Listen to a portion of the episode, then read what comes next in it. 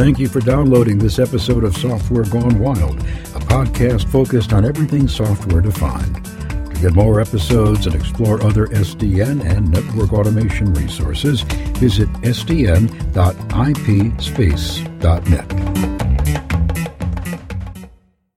Welcome to another intent-focused episode of Software Gone Wild.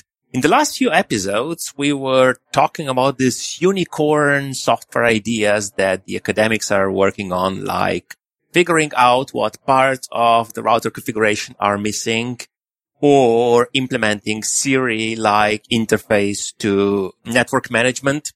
Today, we will talk about something that looks like it's unicorn based because once you start digging into what it can be doing, it does sound like it's pure awesome magic. And it has a weird name. It's called Batfish. And it's one of those things that every now and then, you know, people start talking about a product like it will solve you all your headaches and bring peace to Middle Earth and all of that. And it was Ansible a few years back. And now I'm hearing the same vibe about Batfish. So we finally found time to sit down together with Samir Parikh head of product at Intentionet, which is the company behind Batfish, and Ratul Mahajan, founder and CEO at Intentionet. I hope I got your names and titles right. Perfect. Yeah, it was perfect. Thank you. And as always, I have co-hosts with me to keep me honest. First of all, great news. We have Elisa Jasinska back she did not follow the path of Titanic and managed to get back with her boat to Poland and survive the onslaught of a gazillion messages waiting in her inbox. And here she is again. Hi, Elisa. Hi there. No icebergs on the way. So very good. Very good. And we have Chris Young and David G. And as always, David will talk about sanity of network automation, I guess, and Chris will talk about SNMP, right? That's normal. Yep. And no one will talk about Game of Thrones. so that's a new rule for today. No spoilers. No, no spoilers. Let's just be clear. Back to Batfish. Samir, why don't you first introduce yourselves and tell us what you're doing and then let's go into how this idea for uh, Batfish started and what it's supposed to be doing. All right. So like I said, so my name is Samir Parikh. I'm head of product at Intentionet. And so Intentionet was formed as a company in order to sort of commercialize the research efforts that turned into Batfish. So I'll let Ratul speak to the details and the genesis of the technology, but we saw this opportunity around what the technology could do based on the early research that was done and the early application. And we wanted to sort of be able to bring that out to the broader market uh, and scale it beyond just a research project. And so that's why we formed Intentionet. Yeah, my name is Ratul Mahajan. I'm uh, one of the founders of the company and currently serving as the CEO as well. So Batfish, in effect, I think um, I and my co-founders and a few other academic researchers, we started uh, with this idea about six or seven years ago, I would say. And uh, the whole idea was to actually, it was kind of, let me was back. I think it was based on the observation that we had deeper and deeper introspection capabilities available for software that we could analyze the software fully, its behavior, before it could be deployed in production. So the research question we were asking is, can we do the same with networking? So we went down this path and, you know, it was just an academic curiosity. We thought it would take us five years to get something real. Uh, but Ari, my co-founder and our CTO, he was a brilliant developer and he made something work in two and a, about two, two and a half years. And in that time, we were getting excellent results in the university networks as well as Microsoft networks we were testing on. And I don't know if Elisa remembers, I think uh, while she was at Microsoft, our paths crossed as well, trying to see, okay, can we make the big beast Microsoft networks work or not? Then about a couple of years ago, I think um, while we were doing the research, I think some of us got the itch. Let's try to have a bigger impact that we can have as an independent company. And so we formed this company around Batfish. And since then, we've been maturing the technology, maturing the underneath ideas. But the central vision stays the same. Can we actually test and validate networks the way we do software today? Okay. So before we go into what Batfish can do, it started as an academic project. Now there's a company behind it. Is this a commercial product? Is this open source? Is this freemium model? How do you handle stuff? Batfish, the core analysis engine is open source. It's uh, under Apache license on GitHub. It has been that way from day zero, even before the company came around, because, you know, we were just kind of doing research. But I think as part of the company, I think we are developing a set of solutions around the open source core that make it easier to use. So you can call it like the open core model, but I think the core analysis engine where we understand configs, build models and solve those models is open source fully and, and it's under Apache on GitHub. Sounds a little bit like professional services and tools around to help people integrate stuff, etc. So it's less professional services as sort of a business model. It's more, I mean, we do help customers on with those aspects of deployment, but it's more, you know, we're building a layer of analytics around Batfish. So when people talk about how do you verify your network, well, you have to sort of define your policy or intent, as everybody likes to call it. There's a lot of techniques that we've developed that we can sort of auto infer or build a baseline set of policies just based on what we understand of the network, based on parsing the configs and then sort of our experience. So that's something that's not part of the open source, for example. We create sort of a, a dashboard. We've created things that make it sort of easy for people to scale the solution in production. And then we're also working on sort of real time data input from the network itself. Some of the, all of these aspects would sort of be in the closed source part of the solution. So think of it as like you have Batfish, the open source project, and you have Batfish Enterprise, the commercial version that wraps the core engine plus these other things that we've developed around it into a service that people can purchase. The term for that's open that core, nice. isn't it? Yes, absolutely. Yeah. The classic sort of open core business model. So it's like Ansible Tower on top of Ansible. I think the functional analogies may not hold, but yes, I think that there's a core engine that's open source and there's a layer of code or solution around it that makes it easier to use, is, is more scalable and fits nicely in the enterprise uh, production frameworks. Okay. Now that we got the paperwork out of the way, you mentioned that you would take device configurations from a running network and analyze them and draw some conclusions. So let's start with a high level picture. What can Batfish do for my network? If I were to try to describe it in very simple terms, I think with Batfish, we try to model how packets will flow in the network based on the config data. So we can tell you before you deploy, let's say a config change, or you're deploying a new network or you're changing an existing network, we can tell you that if you were to apply this particular change or your configs are changed in this way, this is how packets will flow in the network. And on top of that, we can do two other things. One is it's not just about packet flow. We kind of parse and understand a bunch of the management plane related stuff as well. And a third part there is that once we know the packet flow, we can do these what we call kind of verification queries on it. So we can give you mathematical guarantees that something will happen or something will not happen with respect to the packet flow. So to give you a couple of examples, so we can prove to you based on the config that, you know, two parts of the network are isolated. Or we can prove to you that a certain service running in your network is actually universally accessible. Or we can prove to you that this particular failure will have no impact on the reachability in the network, that any possible flow in the network that was being carried before the failure will be carried after the failure. So these are the kinds of things that hopefully kind of gives you a sense that what building a model of networks forwarding plane essentially lets us answer with that Batfish. Okay, so there are at least two other companies with similar claims, Veriflow and Forward Networks. And I've seen presentations from both of them and they claim, well, they explained that they effectively look at the current forwarding table. So they would do show IP route, for example, on every device and from that build the picture of how data is flowing around the network. Now you're saying that you're not doing that, but you are actually looking at device configs. Did I get that right?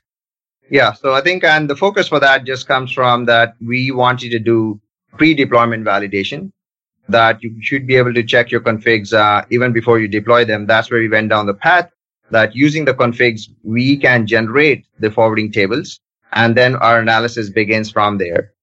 But that means that you have to emulate the behavior of, for example, all the routing protocols in the network. That's correct. That's a tough one. Right? It's a fun one as well. I mean, I'm already stuck on just parsing it. So, so just parsing all of the show, just parsing all of the show output. So, what vendors do you guys support, and how does it go about the parsing? Let's get the data in first. Yeah, absolutely. So we parse using uh, a parser generator called ANTLR. So one of the differences in our parsing approach compared to what others may have tried before, we don't kind of pick and choose specific things out of the config using a Perl or a Python script. But what we've done is uh, written ANTLR based parsers, and that's open source. You can go look at them as well. So we take essentially try to parse the config as much as we can, and that coverage keeps improving. And from there, essentially, we build internal models that are vendor independent. And from there, we do the route simulations to generate the ribs and the fibs of the network. Even though the core of what we do is sort of the first pass is getting everything in a vendor neutral form, we track the different, the nuances of different vendors' behaviors for BGP and BGP policy and OSPF, et cetera. So ultimately, when the routing tables are built, they are built in a manner that are sort of faithful to the vendor nuances of how they've implemented each of those protocols. Yeah, but that does mean that you have to play a lot of whack-a-mole game because, you know, every time the vendor changes something in their code, hey, you have to figure out that it has changed because it might not be as well documented as we would all hope. And then you have to change your model, right? Yeah. If a change like that has happened, we have to mirror that in our code. Yeah. I also have to say I'm shocked there's differences in implementations. Isn't there a standard? What planet are you living on, Chris? but you said there was some some parsing tool behind it. Is that something open source as well, or is that something internal you guys have? No, this is ANTLR. So ANTLR came, it's another kind of academic project, but it's open source. I can send you pointers after this. It's A-N-T-L-R, ANTLR. So as this part of your tool is open source, ignoring everything else your tool could do for me, I could just use this part to transform device configurations from my devices into some uniform data model, right? That's correct. Oh, even that part is awesome. Mhm. So which devices, which vendors, which platforms do you support at the moment? So we have a pretty wide variety. So in terms of, I'll just go through some of the, the main ones. So in terms of routers and switches, you know, the standard sort of Cisco portfolio. So we've done a lot of work with Cisco NXOS platforms. So Nexus 9, 3K, 9K, 7K, et cetera. IOS XE, IOS platforms. So from 7200s, 2800s, all the way up to the ASR 1000s, IOS XR. So the CRS platforms, ASR 9Ks, NCS, et cetera. On the Juniper side, we support all the major Juniper platforms, so the various EX series platforms, QFX, MX, SRX, E series, M series, PTX. So anything that sort of runs that common Junos that we've been able to, we've interacted with with customers, the Arista platform. So, and then on the common routing and switching side, and then for firewalls, we do sort of Juniper SRXs, Cisco ASAs, Palo Alto devices. And then for load balances, we've added support for F5, uh, the BIG-IP platform. And then one of the things that we're working on right now in the open networking world is sort of adding Cumulus support to Batfish. So we've sort of done a basic implementation, but the real production version of that will come out in probably another five or six weeks. Mind blown. So you have now this data model that you got from the devices. Next question would obviously be which routing protocols do you support? So is it OSPF, ISIS, BGP, or is it weird stuff like RIP as well? So I think the most complete support is sort of BGP, OSPF, ISIS, since that's the thing that we encounter time and time again with all our customers. We do have sort of, I would call the first implementation of EIGRP because we've seen a couple of customer networks with it. But, you know, like all these, these models sort of get enhanced as we engage with more customers using the technology. We haven't done much with RIP, but, you know, of all the protocols, it's probably the easiest one to add support for compared to the others. One quick correction. EIGRP was added by one of our open source contributors. And on the BGP side, I'm guessing you're supporting all the craziness that BGP can bring, like the route maps and the policies and the 27 step route selection rules and all that. Yep, pretty much. I think, you know, just to sort of dive into the details there, it's like we've got broad support for, you know, the IPv4 unicast address family and all the knobs that go with impacting route selection from prefix lists and route maps to distribute lists and everything else. And then we're adding the VPN family support. So we're in the process of introducing EVPN. So again, as we've engaged with customers and we've seen the networking constructs they're using, we then go ahead and build that into Batfish. So it's very much sort of organic based on the customers that are playing with the solution that are engaging with us. We then add capabilities that they need. So now we got to you having ribs and fibs for everything. And I'm guessing access control lists and load balancing rules and all that stuff. That's correct. And NATs and firewall session. So what can I do with that then? Yeah. So you can do three things. One is um, just kind of make sure your configuration is compliant with your site standards. So this would be just an analysis we think of like on the config text itself. You can essentially get a view of how packets will flow. So you can run trace routes, just data flow. And this trace route will actually show you a very detailed view of what interfaces are being touched, what routing entries are being touched, which even a normal trace route does not typically show you. And the third thing you can do is uh, guarantee correct behaviors on packet flow. So you can set up constraints like, hey, you know, this should happen or this should not happen. So an example would be, you know, everybody should be able to reach the DNS server. Another example may be that you have some sensitive resource on the network. You know, a typical example would be, you know, the payroll server. So you could do things like, hey, you know, nobody should be able to reach pay- payroll server. And when we say nobody, this guarantee will hold for all possible packets. And as we know, I think IP headers, they can be billions of packets. Based on what the models we build, you can actually get a complete guarantee of isolation, a complete guarantee of accessibility, a guarantee of fault tolerance of your network before things fail. So there are kind of few different ways to kind of analyze it, but, and we've written questions that make it easier to answer kind of each of these in there.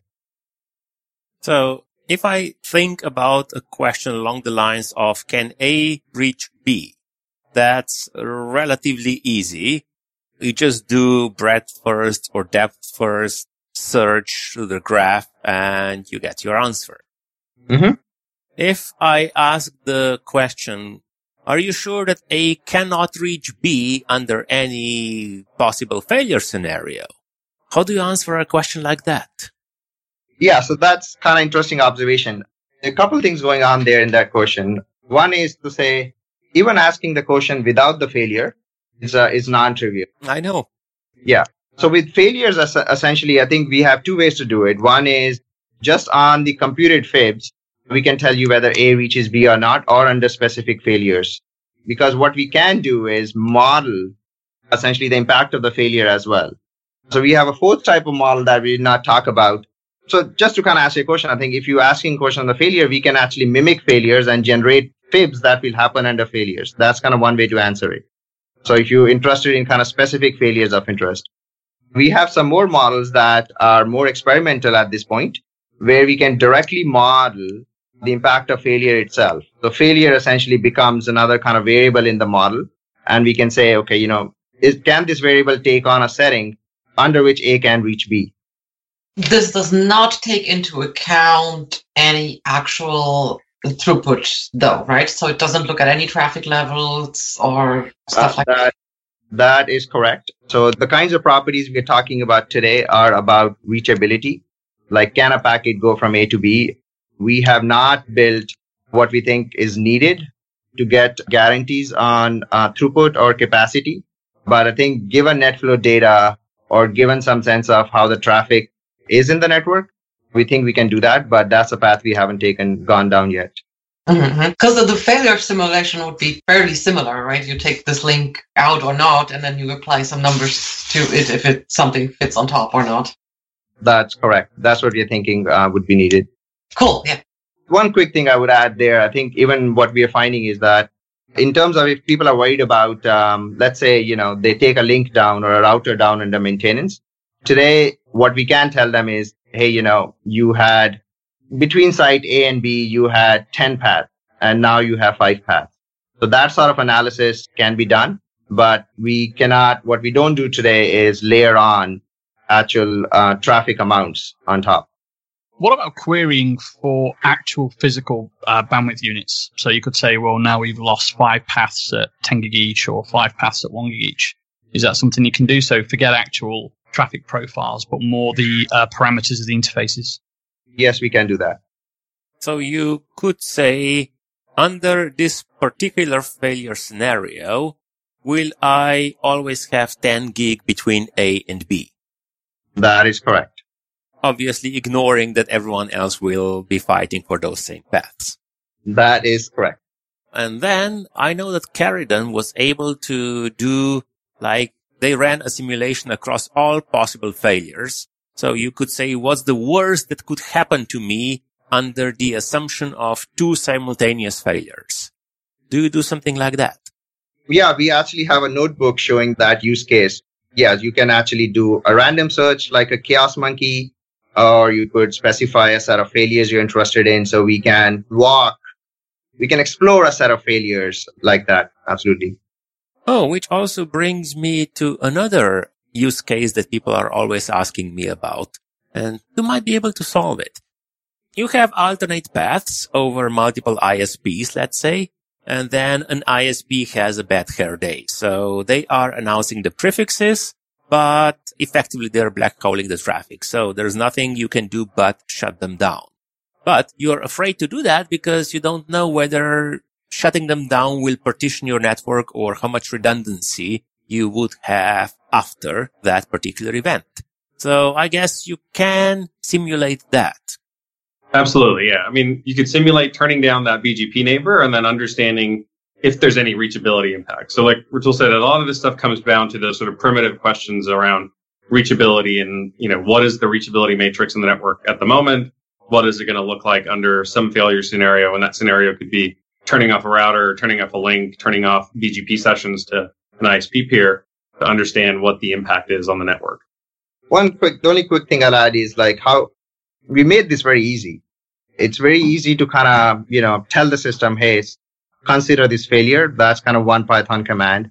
Another Python command is tell me if my reachability matrix has changed at all. So this is one question, like we call it differential reachability. And that's it. And underneath what happens is a really exhaustive search for all possible flows that could be going from anywhere to anywhere using any packet headers. And those get evaluated and will tell you if there's any difference in reachability uh, that can occur as a result of a failure or any plan change for that matter. But we're talking about failures here. Yeah. The other thing that I would be worried about is, you know, the other links in my network go up and down all the time. So can you take the current state of the links in the network in account, not just the device configurations when you, we are talking about potential changes in reachability? Absolutely. So people can feed in the current link state as part of the analysis. So we know, okay, even though these are not shut down in the config, these are actually not active interfaces at the moment of the network. And we can factor that into the models that we build in the routing simulation. So I could say, given my device configurations, given the current state of the links, I want to shut down this neighbor because he's having a bad hair day. Will I partition my network? Yes or no? Yep, exactly. And like Ratul said, it's two simple queries. One to set up the analysis or the snapshot in of Batfish language, and then the other to run differential reachability and just sort of look for a binary true or false. So you get any results back, that means you've done some partitioning. If you get no results back, that tells you that there's no change to the reachability matrix. Everybody can still talk to everybody that was talking to each other before. Okay. Now, obviously you must have a GUI in front of your tool. Otherwise it wouldn't look great in PowerPoint. yes, absolutely. So part of, you know, we were talking earlier, the open core model, we do have a GUI that we built that's not part of the open source. And it is a way for us to demonstrate the capabilities so people can sort of see you know, something about traceroute being able to see it visually sort of gives people more confidence that it's real than looking at a set of numbers on a screen from an IPython console. But my second part of the question was you probably also have uh, either a Python library or a REST API or whatever where I could do these things programmatically so that I could integrate this with my event driven automation system. Absolutely. So on the GitHub page for Batfish, there's the Batfish project, which is the core engine, the analysis, and there's what we call PyBatfish, which is the Python SDK for it. So everything that the system can do, every question you want to answer is available to you through those Python functions as part of PyBatfish. And that's how you integrate it programmatically into whatever automation pipeline that you you currently have or planning to build. So how does a typical setup look like if I wanted to set this up now? The only thing I really need are my show files that I have, let's say, from my entire network. And then what? People would run this on a regular basis, or they would run this once to like answer some specific question or some ongoing type of thing. Like, what do people typically do? So I think in the early days, the most common thing that happened was people would take their nightly rancid dumps and run each nightly dump through Batfish and just get a quick summary of what's changed. Has any device config changed? What attributes have changed? Uh, has there been any change in reachability? And you just sort of do a quick summary of, okay, every night what's changed. Okay. So stop right there. So this is the tool that gives me a report every morning about what they messed up in my network yesterday? Yes. Okay. This particular use case, yeah. It's like one of the things that Batfish can let you do is generate that nightly network drift report or, you know, what went wrong report, however you want to, however you want to call it. I think um, we are working with kind of users and customers and focusing more on pre-deployment validation as part of the automation pipelines. So to answer Lisa's question, I think what we are seeing is that you, your configs or things that generate your configs are sitting in Git. Something changes along a branch, a webhook goes to a CI framework, and from the CI framework, essentially validation gets triggered. So this is essentially identical to a software workflow. And a report gets generated on all the unit tests, so to speak, you've written on your network correctness. And based on that, you may decide to merge or not merge your branch. So you have this kind of pipeline going through of automation with pre-deployment validation that triggers off of source control and CI frameworks. So you just plug this into Jenkins pipeline Yes, I think, uh, and Jenkins is a pretty popular choice uh, we are seeing as well there. Yeah, yeah. specifics. Yeah. Okay, so I'm trying to parse down what you just said. So the pre-assumption is is you've already got Rancid or something else, either or generating configurations mm-hmm. from templates. So all that infrastructure has to be in place already, right?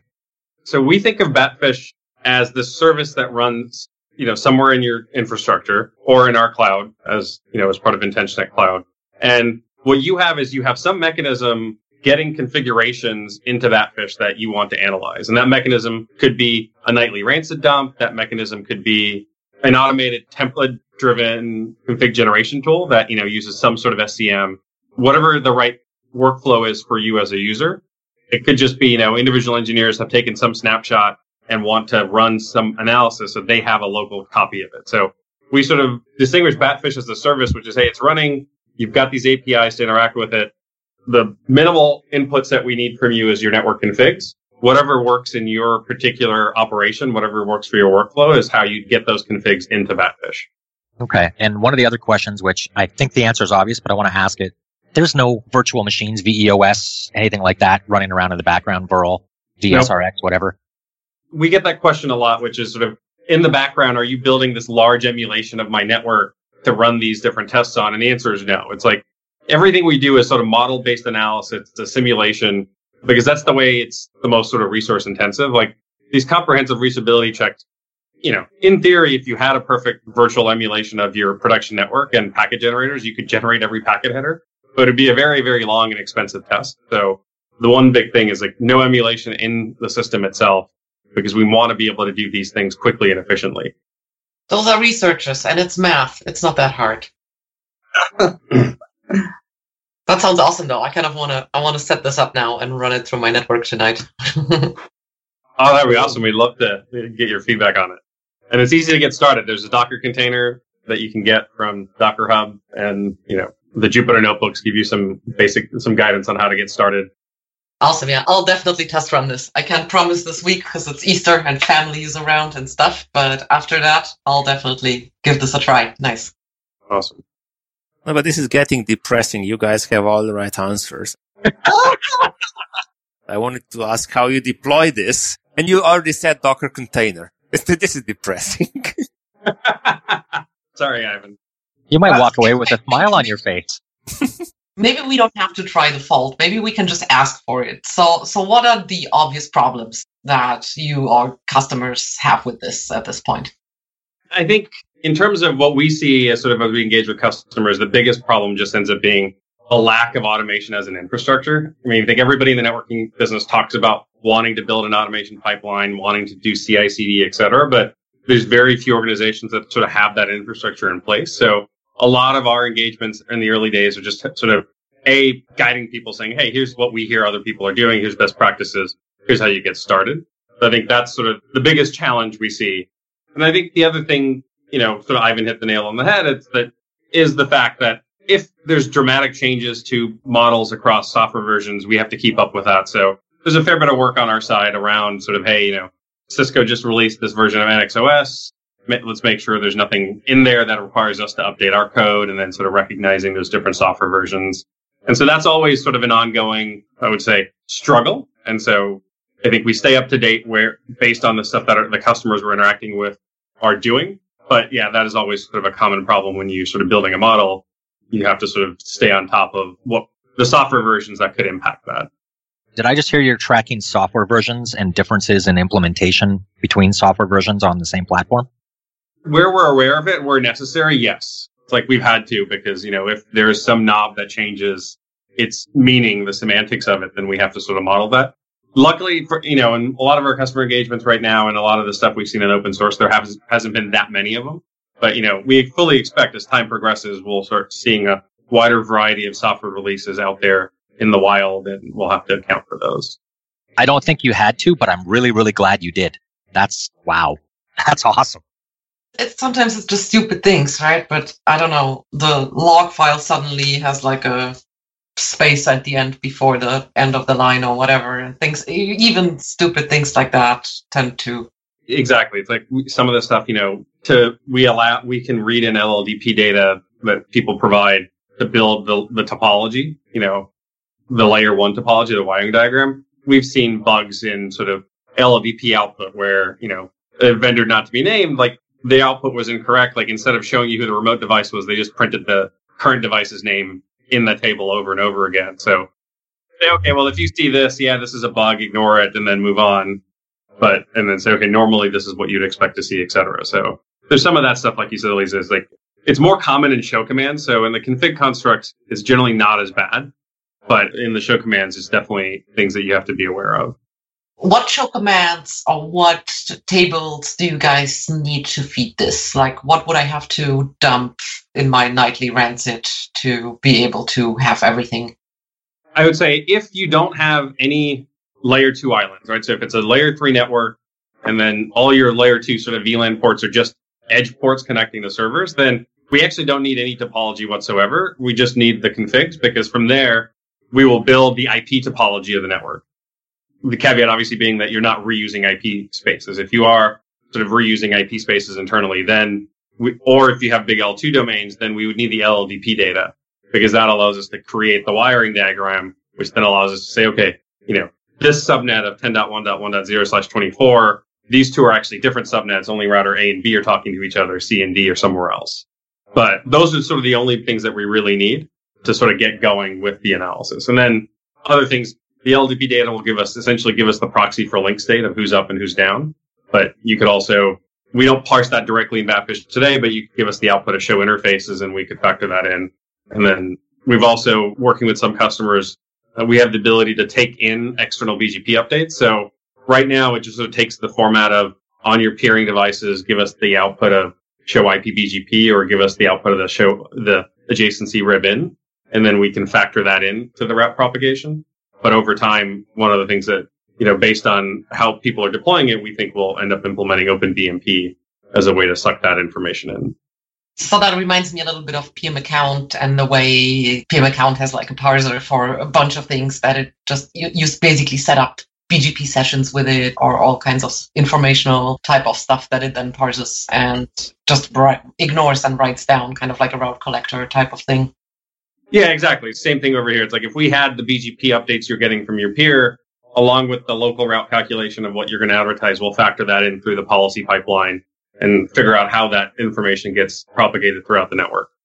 Ah, so combining device configurations with BGP information you get at the edge, in theory, you could answer the question, how will route distribution across my network be affected if I implement this change in my routing policy?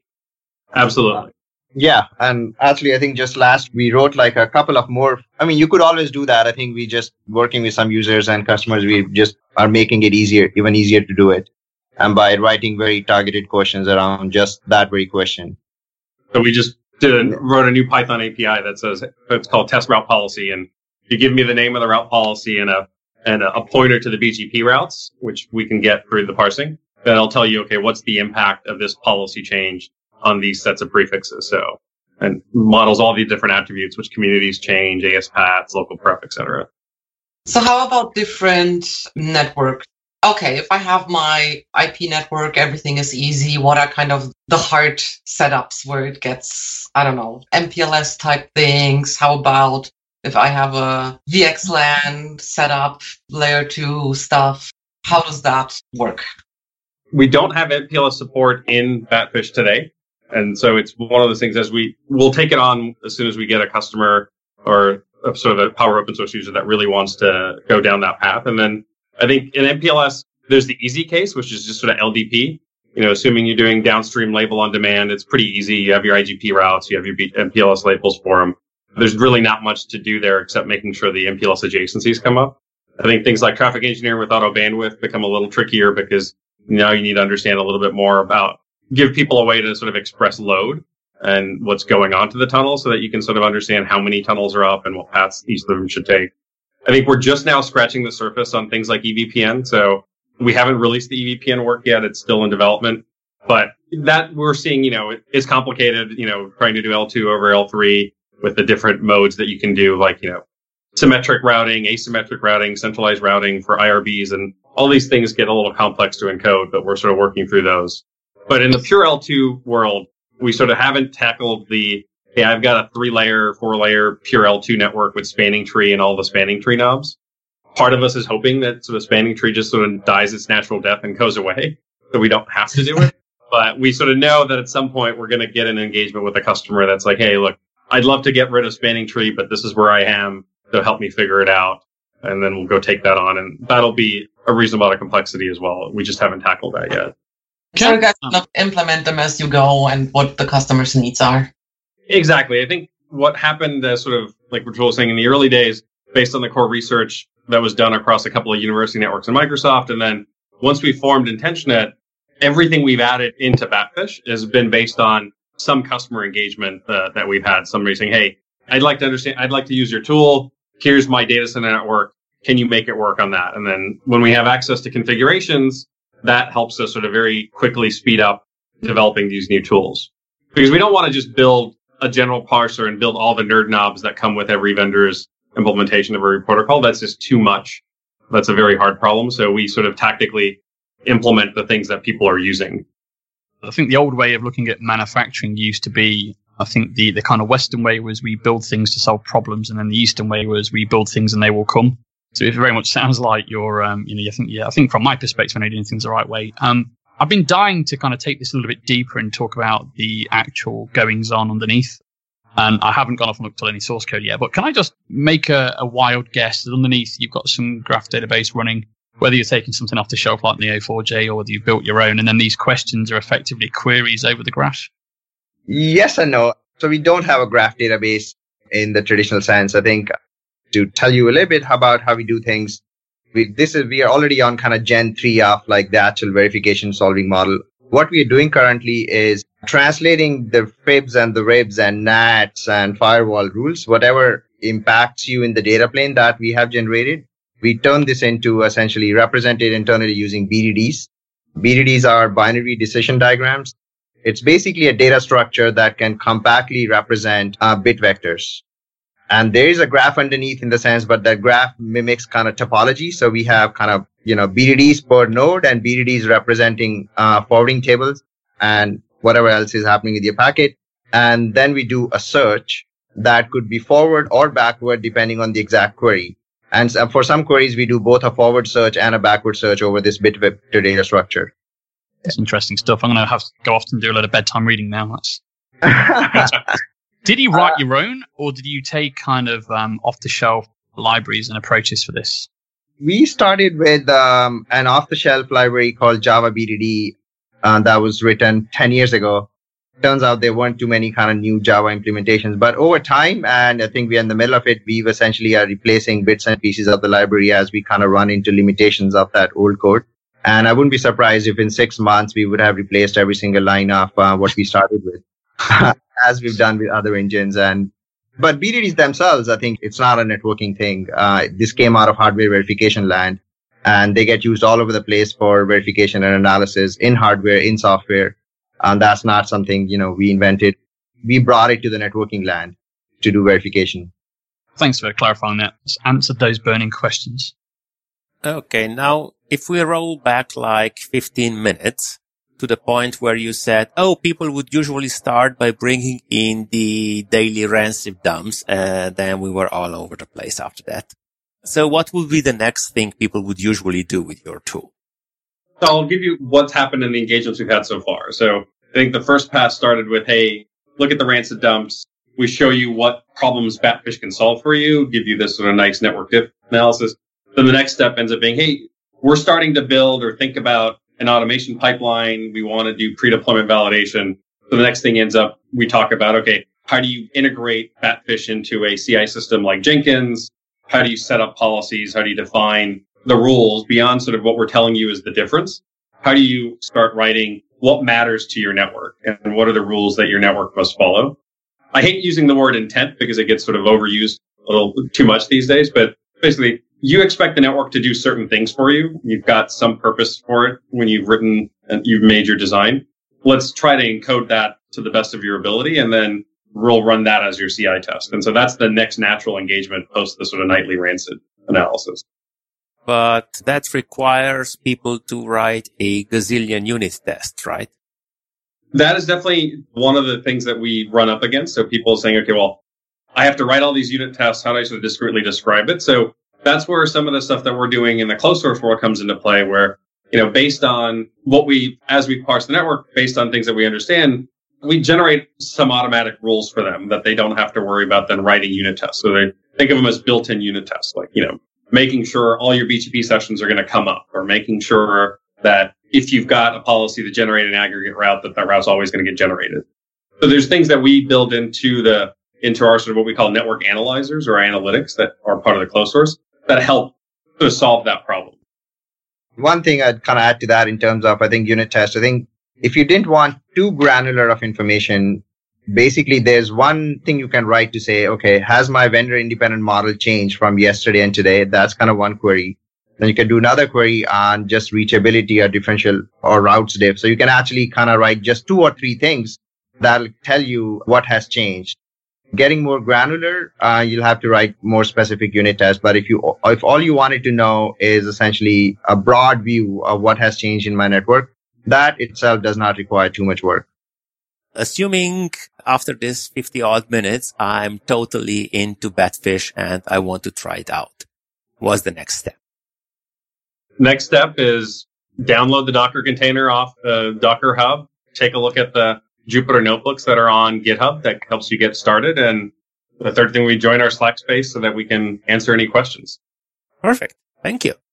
Okay. I guess it's time we slowly wrap this up if people want to get in touch with you, do you have a blog? Do you announce new stuff somewhere? Are you on Twitter? How can they reach you?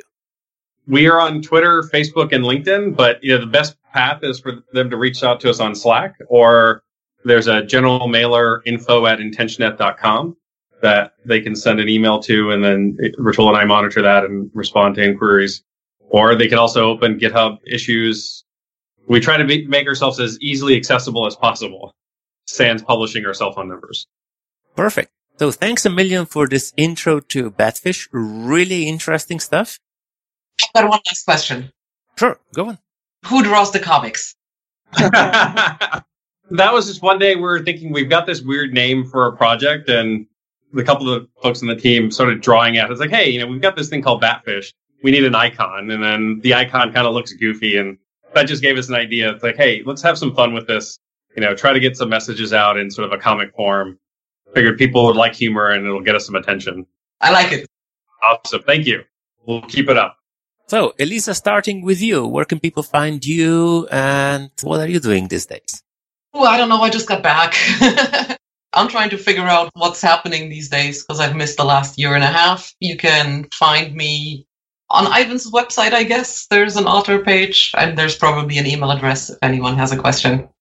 Chris? Day job and automating the house. So, you know, same old, same old. Control issues with the K.net on as a blog and at Netman Chris on Twitter is still the best place to find me. And David? You can find me with the blog, ipengineer.net, on Twitter at underscore ipengineer, and very occasionally as a co-host on this show. And you haven't changed your Twitter handle in the last hour? No, it's a record. At least an hour, I'm sure. and I'm Ivan Pepelnjak. You can find me on ipspace.net where I blog, create new webinars, rant about stupidities in software defined everything. And if you want to find more podcast episodes, just go to podcast.ipspace.net and start exploring. Thank you. Thank you for listening to this episode of Software Gone Wild. If you want to learn more about software defined networking, network automation, and related topics, visit sdn.ipspace.net and explore our courses, books, webinars, and podcasts.